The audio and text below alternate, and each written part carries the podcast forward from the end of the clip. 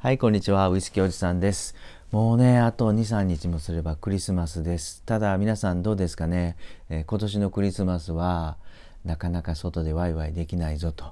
うん、ゆっくり家族と過ごしたり、一人でね、えー、ゆっくりクリスマスを楽しむ、そんな人が多いんじゃないかなと思うんですが、僕もね、えー、あんまり普段甘いものは食べないんですけど、今年はちょっとケーキでも食べながらお酒飲もうかなと思ってますと。はい。で、今日紹介したいカクテルは12月22日の誕生日カクテルフォービドンフルーツっていうカクテルを紹介したいのと番組の後半ではね KinKiKids がすっごい振り切ったっていう 話をしたいと思います。はい、その前に、あのー、今日今日朝ね朝6時に初めて朝早くからライブしたんですよねサンド FM で。でそこに来ていただいた、えー、たちまち就活赤さんっていう方がね来ていただいたんですけどこの方の番組紹介したいと思います。えー、たちまち就活赤さんが配信してる番組なんですけどね、えー、就活とかエンディングノートこれ就活っていうのは終わる活動ってことですよね。就活とかエンディングノートってまだ関係ないわとかね、えー、難しそうと思っとる人たちまちやってみんさい、えー、就活講師エンディングノートナビゲーターっていうことなんですけど広島弁で語られるんですよね。あのー、やっぱりいいコンテンツを配信されててそこにね、あの方言というかご当地の言葉が個性的に乗っかってくるといや僕ちょっとこれ面白いなって思ってるんですよね。あの普通に普通の標準語で聞くよりも なんだろうななんかすっごい親近感湧くというかはいそんな感じがするんでよかったら皆さんも広島弁でしゃべる、えー、エンディングノートの話やってますと、うん、遊びに行ってみてください。さて今日12月22日の誕生日カクテルがねフォービドゥンフルーツあの日本語で訳すとね禁断の果実。っていうカクテルなんですよ。はい、えー、材料はねズブロッカというウォッカと日本酒そしてメロンリキュール砂糖キウイこれ2分の1個使いますよと。はい、でこのズブロッカっていうお酒はですねあのもう好きな方は本当に癖になる味ですよね。えー、ウォッカの中に、えー、桜餅の香りがしっかり染み込んだねあのー、まあ言ったらウォッカなんですけどえっ、ー、とバイソン牛のラベルがねですごく目立つんで、えお酒屋さんとかバーに行くとねまあ大概置いてると思います。うん、トニックウォーターで割ったりするとすごく桜餅の香りとぴったり合って美味しいと思うんであのー、一回飲んでみてはいかがでしょうか。はいそれと日本酒ですよ日本酒。うん、このフォービドゥンフルーツに使う日本酒って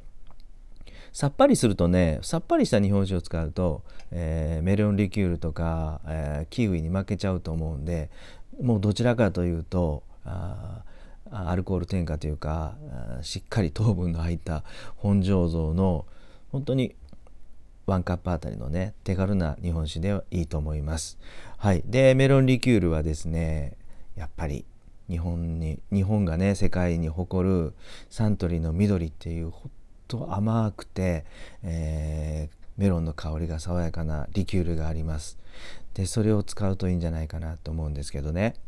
でこのズブロッカとメロンリキュールと日本酒たちをしっかりシェイクしてやるんですがその前にね、えー、キウイの半2分の1個をねシェイカーの中に入れて、うん、砂糖かシロップを注いでね。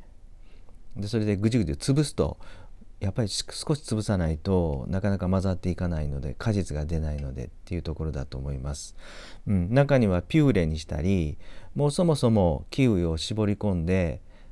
果実をこして本当に水分だけをシェイカーの中に入れるっていう作り方もあると思うんですけどね。でそれをやってからえー、っとズブロッカ日本酒メロンリキュールこのお酒類を注ぐと。そしてしっかりシェイクしてカクテルグラスに注いで出来上がりなんですけど、うん、あのねえっ、ー、とメロンメロンの場合はこれリキュールを使ってキウイの場合は果実を使うのはやっぱりねメロンってねあのー、普通まあすっごく高価なメロンだと問題ないと思うんですがそこまでねあのー、カクテルにそんな高級なメロン使ってられないので普通手に入るメロンを使うとねちょっと生生臭いというかちょっと癖のあるうん味がするんですよねメロンの果実を使ってやると。なのでここはねあのメロンのリキュール使った方がいいと思います。なのでたまにねあのカクテルにする時は果実系のね味を入れてやる時は本当の果実の果実の果汁よりもですね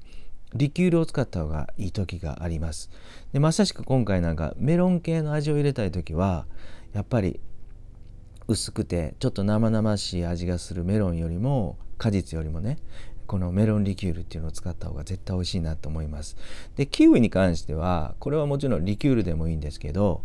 キウイはカクテルに合います。ジュースにしても十分濃くて美味しい果汁が出るのでこれはできたら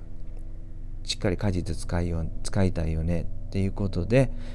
キウイは果実を使って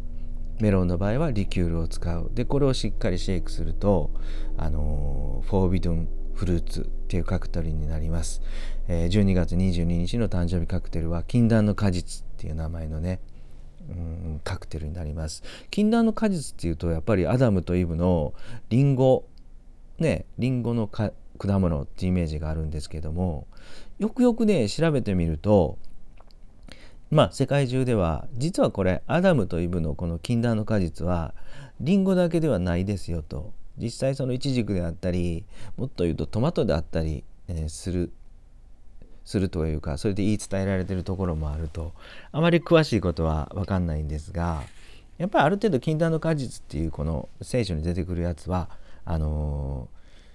ー、大きくうん、広く捉えてもいいのかなっていうことを書いてました、うん、調べるとですね。なのでこのキウイとメロンリキュール禁断の果実ということで今回はフォービドゥンフルーツっていうカクテルを紹介させていただきました。はい。さてあのね昨日たまたまテレビつけてたらですねあの TBS の年末の CDTV ライブっていうあの歌番組があってそこに KinKiKids が出たんですよ。で KinKiKids っていうとあの僕は別に大好きではないんですけどあの堂本光一さんのね毎年やってるもう何十年も続けてるあの舞台がありますよね。うん、それとかあの2人はずっとまあすっごく派手ではないけども毎年っていうか同じことをずっとやり続けてる継続してるっていうイメージが僕にはすごくあって、えー、結構尊敬はしてたんですよ。うん、あのシュールですし真面目な人たちなんだなっていう感じでねそれがですね昨日のライブでは2人であのクリスマスツリーの格好をしてですねメイクもなんかむちゃくちゃシュールなメイクもして淡々とね歌を歌ってましたこれを見て思わず、まあ、爆笑というよりか感動しましたっていうのはあの40歳超えたキンキキッズがですよ。キッズがですよ、うん、完全に振り切ったなって思ったんですよ。でやっぱりツイッター見るとあの僕のあの仲良くしてもらっているツイッターの方も振り切った感があるとか関西魂を見たとかねあの投稿してあるんでまさしく本当にあの40歳になってシュールに振り切ってるな感動しました。でこれ50歳超えた僕もですねこれまだまだ振り切れるなと思ってあのめちゃくちゃパワーもらったんで今日ちょっとね、まあ、何気ないところなんですがここでシェアしたいと思います。なのでこの KinKiKids を見てではないんですけどもっともっと50歳超えてもあの振り切れるよねと。でこれから SNS の配信 YouTube とか、えー、音声もう自己開示ですよねこのこれからの時代は、うん、どれだけ自分をあの見せたかっていうのがやっぱり重要というかあのビジネスにもなっていくのかなと。うん、楽しい楽しいことがやっぱり起こってくるのかなって本当にこれ自己開示をしていく、うん、時代になってきたなって思うのでねますますこの KinKiKids を見ながらもですね50歳超えた僕もあの振り切っていこうと、はい、そう思いました。はい、いかがだったでしょうか。この番組はね、本当大好きなお酒も含めて、好きな仲間と好きなことして、いや、本当にご飯食べていければいいよなっていう話を、えー、みんなとシェアしたいなと思ってます。はい、いかがだったでしょうか？今日もね、最後まで聞いてくれて、本当にありがとうございました。ではでは、バイビー。